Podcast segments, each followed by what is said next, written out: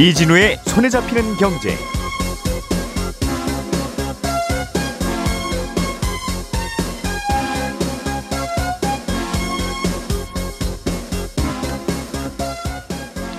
안녕하십니까 이진우입니다. 양곡관리법 개정안이 국회를 통과했습니다. 요지는 쌀값이 작년 대비 5 내지 8%가 떨어지면 정부가 그보다 넘쳐서 생산된 쌀을 전부 사들이는 게 핵심입니다. 은행권에도 변화가 좀 생깁니다. 예금 금리를 한 곳에서 비교하고 가입할 수 있는 서비스가 6월에 출시되고요. 어, 인터넷 은행과 지방 은행이 손잡고 공동 대출 상품을 어, 출시하려고 합니다. 요즘 전기차 배터리의 핵심 재료인 리튬의 가격이 고점 대비해서 50%가량 떨어진 어, 가격에서 거래되고 있습니다. 조금 전에 말씀드린 뉴스들 그리고 그 안에 들어있는 의미들 어, 잠시 후에 자세히 정리해 보겠습니다. 3월 24일 금요일 손에 잡히는 경제 바로 시작합니다. 우리가 알던 사실 그 너머를 날카롭게 들여다봅니다. 평일 아침 7시 5분 김종배의 시선 집중.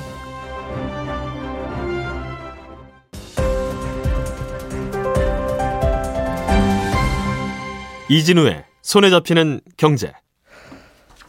예, 예, 누구나 좋아하는 어, 직장인들이 특히 좋아하는 금요일 아침입니다. 아, 중요한 경제 뉴스를 산뜻하게 정리해 보겠습니다. 손에 잡히는 경제 박세훈 작가, 서울경제신문 서은영 기자, 그리고 행복자산관리연구소 김현우 소장 세 분 나와 계십니다. 어서 오세요. 네, 안녕하세요. 네, 오늘 뉴스 잠깐 듣기 전에 김현우 소장님, 네. 음, 어제 방송해드린 내용 중에 저희가 어, 정정해 드릴 게 좀 있나 봐요. 네, 일단 어, 정정해 드려야 될 내용으로 이 잘못 안내를 드려서 죄송합니다. 아, 두 가지인데요. 하나는 전세 보증 보험 가입에 대한 내용인데 음. 요거는 가입을 하거나 갱신할 때 임대차 계약서가 필요합니다. 그런데 예, 처음 가입할 때는 그 공인중개사의 날인이 무조건 필요하고 네. 갱신을 할 때는 아, 계약 내용에 변경이 없다면 집주인과 세입자 간에 직접 쓴 계약서도 가능합니다. 근데 어제 음. SGI는 이게 안 된다라고 말씀드렸는데 그건 잘못된 내용이고요. SGI에서 전화 왔나 봐요. 어, 아마 관계자인지는 모르겠는데요. 네, 아, 그러니까 주셨습니다. 어제 이게 무슨 얘기였냐면 어, 공시지가 공시 가격이 많이 떨어지면 네. 음, 그것 때문에 전세 보증보험 가입이 안 되는 집들이 수두룩하게 계속 쏟아질 수 있다. 그렇습니다. 빌라의 경우는 특히요. 그렇겠죠? 네. 어, 집값이 이제 내려갔다고 판단하고 어 이거 저 이 전세는 저희가 위험한 전세가 돼서 보증 못 해드려요 하면 네. 중간에 나갈 수도 없고 그렇죠. 음, 그러니까 어, 그 공시 가격이 발표되기 전에 집주인과 세입자가 만나서 연장 계약 합시다. 네. 그리고 현재 상황에서 다시 갱신합시다. 네. 그렇습니다. 그렇게 합의하면 되는데 네. 음, 그럼 그냥 둘이 만나서 계약서 그냥 한 줄 쓰면 된다는 거죠? 예. 기존에 가입이 되어 있다면 둘이서 만나서 쓰시면 되는 거고 음. 만약에 첫 가입이라면 이거는 공인중개사 통해 가지고 하셔야 되는 겁니다. 예.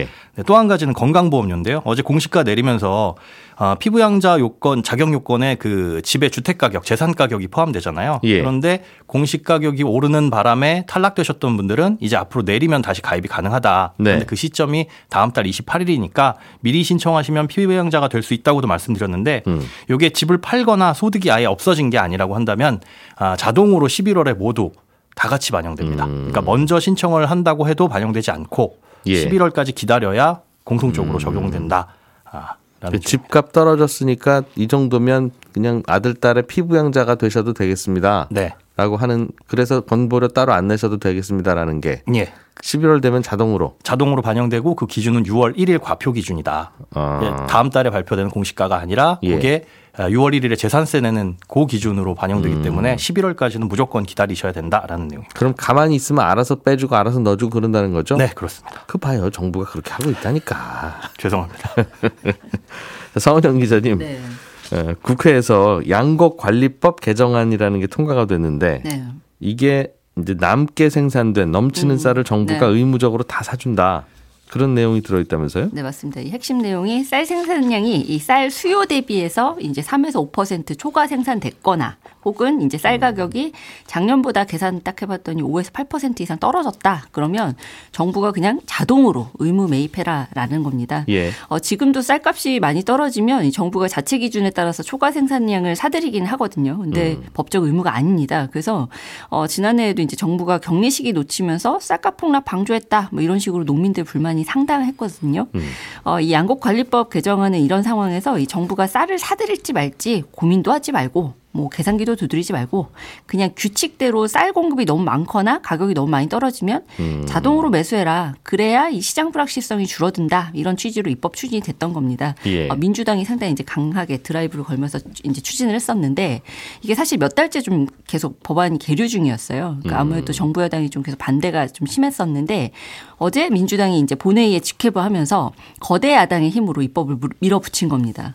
어, 정부 여당은 그동안 이제 왜 반대를 했냐. 이게 무조 건 정부가 초과 생산쌀 매입해 주는 건 농민에게 도움이 되지 않는다. 그리고 예산도 매년 거의 이제 평균 계산해 봤더니 1조 원 넘게 드는데 이 예산 좀 다른 데도 써야 되는데 너무 많이 든다. 그러면서 이제 반대 입장을 좀 분명히 했었거든요. 예. 근데 이제 강행 처리되면 또 대통령이 거부권 행사할 것이라는 점도 계속 시사를 했었고요. 그래서 현재로선 대통령이 이제 거부권 행사할 가능성이 좀 높다 이런 관측들이 나오는데 어제 이제 농림축산식품부랑 여당이 대통령한테 이제 거부권 행사하라 이렇게 제안도 했고 뭐 대통령실에서도 일단은 좀 숙고해 보겠다. 일단 정부에 이송되면 법률 개정안 가지고 의견도 좀 수렴하고 그래서 숙고해 보겠다 이런 입장을 밝힌 상태입니다. 그 쌀값이 어느 정해진 사전에 이 정도 쌀값은 있어야 되겠습니다라는 걸 정해놓고 음. 이거보다 쌀값이 떨어지면 그 사- 쌀값 정해진 쌀값 수준까지 올라갈 때까지 음. 계속 쌀을 시중에서 그렇죠. 사들여라는 거잖아요. 네, 네, 맞습니다. 이렇게 되면 쌀 농사 짓는 분들은 쌀값 하락에 대한 리스크가 없어지니까 네.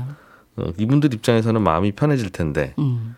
문제는 그렇게 하- 해주기 시작하면 다 쌀농사 짓고 지금도 쌀값이 떨어지는. 네. 이유가 네. 다른 농사는 안 짓고 다 쌀농사 쪽으로만 오시니까 네. 그래서 불균형이 생기는 건데 그러니까 또 쌀값도 떨어지는 거고 그렇습니다. 그럼 앞으로는 다 더 쌀 농사만 짓는 게 아니냐 하는 그런 음. 걱정. 네, 맞습니다.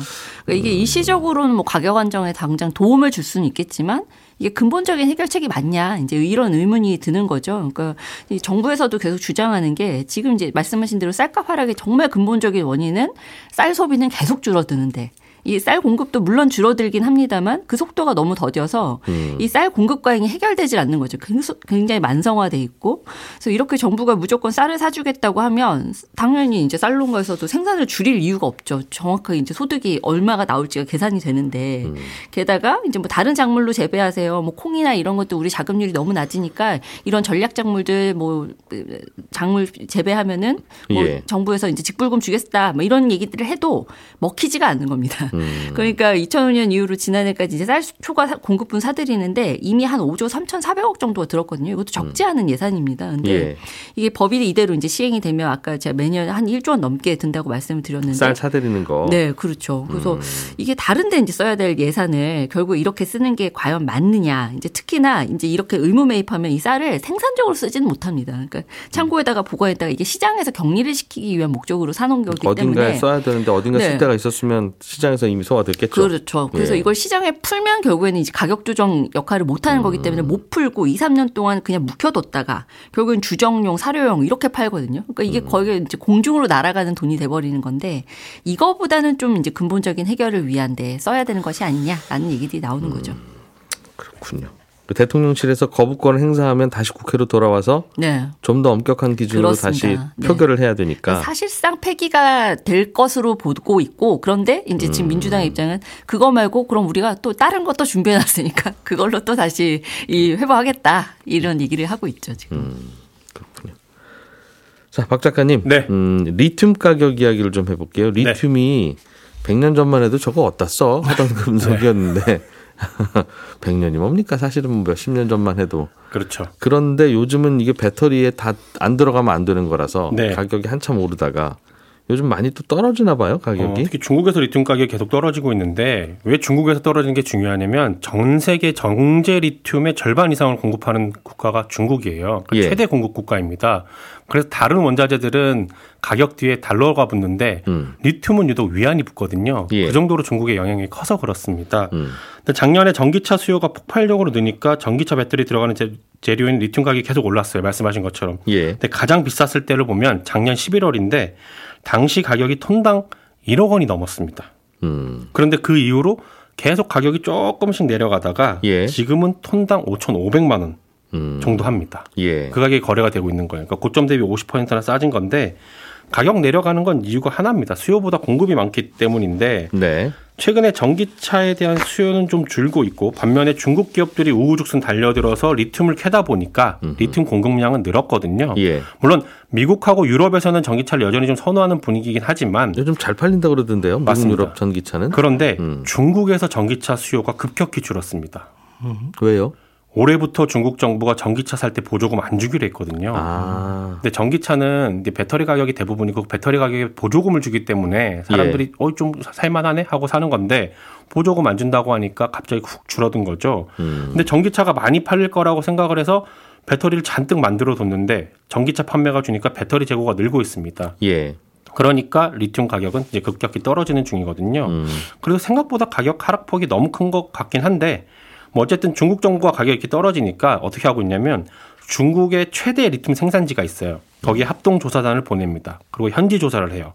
명분은 리튬 배터리를 생산하는데 혹시 불법 행위가 있는 건 아닌지 단속하겠다라는 건데 아, 리튬 캐는데 무슨 불법이 있고 합법이 있어요. 이게 환경 문제가 불거질 수도 있거든요. 아, 그래서? 예, 그리고 그걸 단속한다는 건데 사실은 음. 과잉 채굴이랑 생산을 좀 막아서 또 가격 조정에 나선 걸로 보입니다. 잠깐 조사하는 동안은 채굴하지 마세요. 뭐, 맞습니다. 이 조사 진행되면서 현지에서 리튬 광산 채굴하고 가공 공장 가동 중단됐거든요. 예. 아무튼 리튬 가격이 이렇게 떨어지면 뭐 우리나라 배터리 기업들 입장에서는 한편으로는 고마운 일이긴 합니다. 예전에 우리가 안 쓰던 배터리를 이제 인류가 만들어 쓰다 보니까 배터리에 들어가는 거 뭐 다 비싸지고 있죠. 갑자기 쓰니까. 네. 그렇습니다. 그래서 구리 가격도 최근에 계속 오르고 있는 겁니다. 리튬, 니켈, 코발트 뭐 이런 거 예전에는 어디다 써 하던 걸 이제 요즘 쓰다 그렇게 네. 되는 건데 그래도 리튬은 여기저기 흔하다. 네. 문제는 니켈. 네. 야 이건 어, 진짜 어디 있는지 모르겠다 도대체. 그게 요즘 이 동네 반응들이더군요. 그렇습니다. 자 김현우 소장님. 네. 6월부터 예금도 온라인으로 비교해서 가입할 수 있다. 네, 그렇습니다. 전국에서 예금 금리 제일 높은 곳 어딘지를 금방 찾아서 가입까지 딱 할 수 있다는 거죠. 맞습니다. 음. 지금은 없어요 그런 게? 지금도 비슷한 건 있습니다. 이 예금 적금 비교할 수 있는 사이트가 크게 두 가지인데요. 금융감독원에서 운영하는 금융상품 한눈에 네. 여기하고 그다음에 뭐 네이버페이나 카카오페이 이런 민간 플랫폼에서 운영하는 예금 비교 서비스가 있습니다. 지금도 검색창에 예금 금리 비교하면 쫙 검색도 해주거든요. 예. 그런데 이 금감원에서 운영하는 금융상품 한눈에 같은 경우에는 은행별로 공시되는 자료를 바탕으로 업데이트를 해요. 그러니까 아, 실시간으로 되는 건 아니라는 거죠. 네. 지난달에 공시된 거 쭉 긁어오고 뭐 판매되고 있는 상품 나열한 정도입니다. 그러다 보니까 기본 금리 몇 퍼센트에 우대 금리 받으면 최고 몇 퍼센트 이런 식으로만 비교를 해볼 수 있어서 아. 그 안에서 이제 나한테 해당되는 우대 금리를 찾는 거는 소비자의 몫이에요. 예금 3.2, 네. 뭐 우대금리 0.2. 네. 그럼 내가 가면 3.4 받을 수 있는지 없는지는 들여다 봐야 됩니다. 일단 와 보셔야 합니다. 네. 어. 음. 뭐 인터넷 통해서 알 수는 있지만요. 그리고 뭐 네이버페이나 카카오페이 같은 플랫폼도 금융회사가 제공해주는 정보를 바탕으로 추천은 해주는데 예. 그 제휴된 금융사가 어디냐에 따라서 제일 상단에 올라오는 은행과 상품이 다릅니다. 그게 제일 높은 게 아니더라도 네, 그렇습니다. 아닐 수 있다는 어, 거죠. 이건 치- 처절한 비즈니스의 세계. 네. 그러니까 공통적으로는 또 단순 정보만 제공해 주는 거라서 가입하려면은 결국은 그 은행 홈페이지에 들어가서 가입을 해야 되는데 예. 앞으로 6월에 6월부터는 플랫폼을 통해서 실시간으로 조회도 가능하고 음. 어, 그리고 그 플랫폼을 통해서 금융회사의 가입 절차를 거쳐서 바로 가입도 가능하다. 이게 음. 6월부터 가능하다는 겁니다. 예. 예금은 그렇게 한다. 네. 예금은 뭐 큰 불편 없었어요. 예금할 돈이 부족해서 그렇지 뭐 금리 높은데 뭐 안 가르쳐 줘서 힘든 적은 없었는데 그래도 찾아봐야 되는 손품 아니 물론 그렇습니다. 네. 일단 감사드리고요. 근데 이제 우리의 고민은 대출. 네. 대출 받으러 갈때 네네. 금리 똑같은 상황이잖아요. 그럼 대출 금리도 한 눈에 좀 비교해서 네. 거기서까지 대출 신청까지 딱 끝내게 해주면 좋은데 그 플랫폼은 이제 5월에 나오죠. 아 그게 먼저 나오네요. 예, 그게 나옵니다. 어. 신용대출 비교 플랫폼이 5월에 나오고 예. 금 같은 경우에는 6월에 나오고 6월에 나오고 네, 기다리시기만 하시면 됩니다. 예. 근데 보통 이렇게 이제 좋은 거 나오면 네. 일단은 감사하는데 이거 왜 인제해 주나? 그래서요. 그죠. 예. 이게 법적으로는 예금이 보험이나 대출처럼 판매 중개업이 허용돼 있지 않습니다. 자, 아직도 그 법이 개정되진 않았는데요. 이게 오프라인 중심으로 법이 만들어지다 보니까 아, 과거에는 이제 중간에서 저희가 예금 어, 좋은데 소개시켜 드리겠습니다. 저희한테 입금하세요 아. 하고 가로채는 거 그런 사고 위험이 크다는 이유였는데 그 예금, 대출, 보험 판매를 중개만 하는 그런 업자는 이 땅에 존재하면 안 된다. 네. 보험이나 대출은 있지만 예금은 중개 판매업이 아, 없습니다. 아, 아, 예. 네. 그런데 이게 아니더라도 사실 시장에서 형성되기가 어려웠던 게 음. 수요가 많지 않습니다. 그러니까 예적금 가입하려는 사람들이야 있겠지만 예. 비교 추천을 해주려는 업체가 그 수요가 없는 거죠. 그러니까 비교 추천을 해주는 업체 입장에서는 돈이 어디서 나와야 되는데. 그렇죠. 어디선가 돈을 받아야 되는데 보험은 가입자가 중간에 해약하면 가입자한테 돈 안 돌려주고 음. 그 손해 보는 걸로 일부 가져가기도 하고 예. 수수료도 별도로 있고 한데 예금은 언제 깨더라도 원금도 줘야 되고 음. 그 이자 치열한 싸움 내에서 수수료를 중간에 챙길 만한 그 폭도 별로 없고요. 그러다 보니까 직접적으로 뭐 예금 비교 추천이나 서비스를 통해서 수익을 내기가 어려웠다라는 환경이었죠. 근데 네. 지금은 온라인을 통해서 그런 이 품도 좀 적어지고요. 탐색 비용도 적어지고 또 상품 중개로 인한 수익을 노리는 것보다는 그 플랫폼으로 사람들이 고객들이 확보가 되면 그거 자체로 돈이 되는 그래서 그걸로 경쟁을 하게 되니까 음. 그런 환경이 좋아졌다 이렇게 보고 시범적으로 운영을 해보는 건데 네. 여기에 플러스 은행들도 좀 예금 금리 경쟁 좀 해라라는 당국의 목적이 깔려 있죠. 음. 예. 그런데 이렇게 금리 경쟁이 너무 치열해지면 대출 금리도 따라서 오를 수 있으니까 전체 취급할 수 있는 예금 중에 5% 이내에서만 플랫폼에서 경쟁하도록 음. 이렇게 규제를 할 예정이고요. 일단은 규제 샌드박스 통해서 시범적으로 운영을 해보고 반응이 좋으면 내년 중에 이 법을 개정해서 제도화할 예정입니다. 전체 예금 중에 5%? 네. 그러니까 우리 어, A라는 은행에서 취급할 수 있는 예금이 뭐 예를 들어 천억이다. 네. 그럼 그 중에 50억만 플랫폼에서 판매되는 그 경쟁용 상품으로 취급을 할 수가 있는 거죠. 그럼 선착순 딱 50억만 딱 바- 여기서 받는? 글쎄요. 선착순이 될지 아니면 알겠습니다. 두개 가지고 갈지는 음, 예. 음, 뭐 제일 높은 금리 찾아서 우리는 들어가면 되는 네. 그런 구조가 된다는 거고요. 맞습니다. 예. 그러니까 사실 그런데 A 은행의 금리가 뭐 가 플랫폼, B 나 플랫폼, 다 플랫폼 이렇게 뒤져봤을 때 다 다르면 이건 또 플랫폼을 뒤져봐야 되는 일이 생기잖아요. 음. 아마도 어떤 플랫폼을 이용하든지 간에 가장 높은 금리를 주는 은행은 똑같이 보일 걸로 예상은 됩니다. 어디서 가격 검색하더라도 제일 싼 거가 나오는 게 우리의 상식이니까. 그렇죠. 예. 그런데 그렇다면 경쟁력이 없죠. 그냥 편한 플랫폼 이용하면 되는 거니까. 그래서 아, 플랫폼들 사이에서 그렇죠. 아홉 개의 플랫폼이 지금 등록을 해놨다고 하는데 음, 그러면 이거는 어떤 이 소비자한테 좋은 혜택이 있을 것이냐. 이 우대금리 적용했을 때 이론적으로 어디가 제일 높습니다. 이게 아니라 실제로 내가 받을 수 있는 우대금리를 찾아줄 수 있다는 거죠. 뭐 예를 들어 직업이나 연령이나 이런 거에 따라서 직업이 군인이라고 한다면 군인한테 우대금리 적용해 주는 상품은 이겁니다. 고객님 요거 가입하세요. 아니면 60세 이상은 요거 금리가 제일 높습니다. 이런 식으로 나의 정보를 바탕으로 실제로 추천을 해주고 혹시 그다음에 이벤트 금리 있어도 챙겨준다는 네, 거네요. 그렇죠. 예. 나한테 맞는 거 맞춤형으로 챙겨주고 또 가입 이후에 뭐 만기가 얼마 남았습니다. 요걸로 갈아타시면 좋을 것 같습니다. 이런 정보를 추천해 주거나 아 그럴 음. 것으로 이제 경쟁이 될 것으로 보입니다. 그러니까 일단은 가입자들은 손해 익은 플랫폼 쓰겠지만은 예. 나중에 좀 더 좋은 부가 서비스를 제공해 주는 쪽으로 옮겨가지 않을까 음. 이렇게 예상이 됩니다. 알겠습니다. 이거 실제로 나오면 또 그때 소개해 주시겠네요. 네, 알겠습니다. 다른 뉴스거리 별로 없으면. 써보고 뭐 불편하거나 아, 알겠습니다. 예. 자, 서은영 기자님. 네. 어, 인터넷 은행하고 지방은행이 손잡고 네. 대출 영업을 공동으로 해보자. 네, 그렇습니다. 둘 다 대출 영업 잘 안 되는 모양입니다. 아, 꼭 그렇다기보다는 이제 예. 서로의 니즈가 맞아떨어진 거라고 좀 보이는데요. 음. 어, 일단 이제 말 그대로 인터넷 은행과 지방 은행이 대출받을 고객 같이 골라서 돈도 같이 빌려주자라는 음. 게 이제 이 대- 대략의 그림입니다. 예. 이제 고객은 한 명이지만 이제 동시에 두 은행이 채권자가 되는 구조인데 어, 인뱅은 이제 스마트폰 열고 앱만 깔면 되니까 이제 고객들 진입 문턱도 굉장히 낮고 예. 뭐 이제 지역 구분 없이 뭐 전국적으로 좀 고객 확보하기가 좋잖아요. 음. 근데 지방은행에는 이제 잘 없는 좀 젊은 고객들도 좀 많이 유입이 되는 편이고요. 예. 반면에 이제 지방은행 같은 경우에는 오랜 기간 신뢰를 받으면서 사업도 했고 특히나 이제 이 자본 건전성이 최고의 장점입니다. 음. 돈 그리고 남는다는 BIS 얘기죠? 그렇죠. BIS 비율 뭐 이런 것들이 이제 있는 데 음. 일단 자본 건전성이 좋다는 건 대출해줄 돈이 많다라는 얘기죠. 그래서 네. 이 그래서 현재로서 이제 소비자 접근성이 높은 인뱅이 창구 역할을 하고 음. 네. 인뱅 앱으로 고객을 받고 심사를 나눠서 하고 대출 받을 돈은 두 은행이 나- 약속한 비율로 나눠서 하는 방식이 이제 가장 유력해 보이는데요. 음.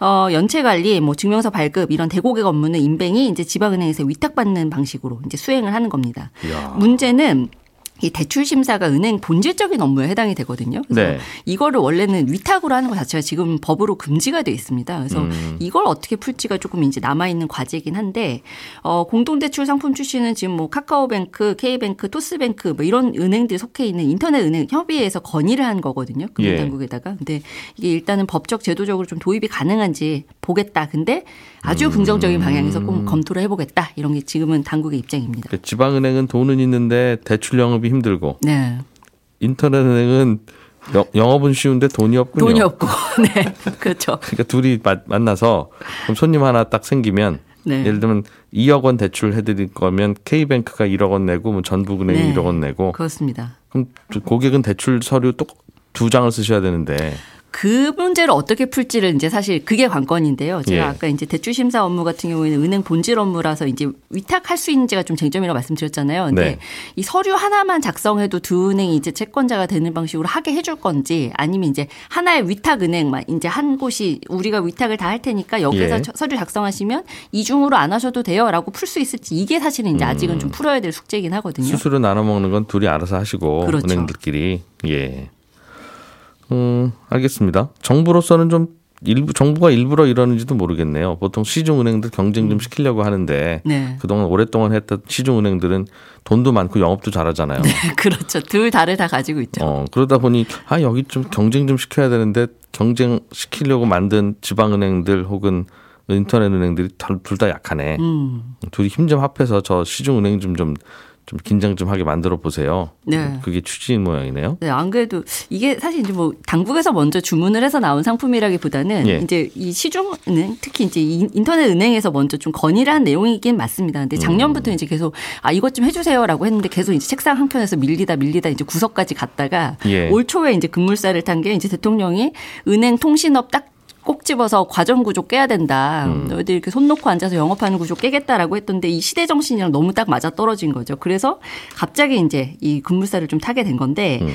어 지금 뭐 이런 상품들이 좀 자꾸 나와야 시중은행들 중심으로 1금융 대출 시장에서 경쟁이 좀 불붙을 거다 이런 기대를 일단 당국에서도 하고 있습니다. 음. 어 주택담보대출도 그렇고 신용대출도 그렇고 대출 이제 받으려고 막 검색하시다 보면 예. 의외로 어 지방은행 대출 상품 금리 되게 좋네 이렇게 좀 보일 때가 많거든요. 근데 음. 예. 소비 자 입장에서는 뭐 연고 지역도 아니고 평소 예. 주거래 은행도 아니면 아 이거 계약 체결하고 뭐 갱신하는 과정에서 좀 불편하지 않을까 이런 고민이 들 수밖에 없는 거죠. 그래서 하나도 안 불편합니다. 어 그렇죠 맞아요. 네. 원래 안 불편한데 예. 이게 약간의 이제 진입문턱으로 작용했던 것을 일단은 인터넷 은행에서 풀어주자라는 거고. 서울에 나와 있는 지방은행부터 저는 알아봅니다. 그래서 아 그러시군요. 네 예. 맞아요. 원래는 그게 정확하게 맞고요. 주거래 은행이 제일 비싸더군요. 네 맞습니다. 대출 금리는 아주 그냥. 그래서 일단 여기까지만 네, 하죠. 네, 네 예. 알겠습니다. 네, 손에 잡히는 경제는 다음 주 월요일 8시 30분에 다시 찾아오겠습니다. 이진우였습니다. 고맙습니다.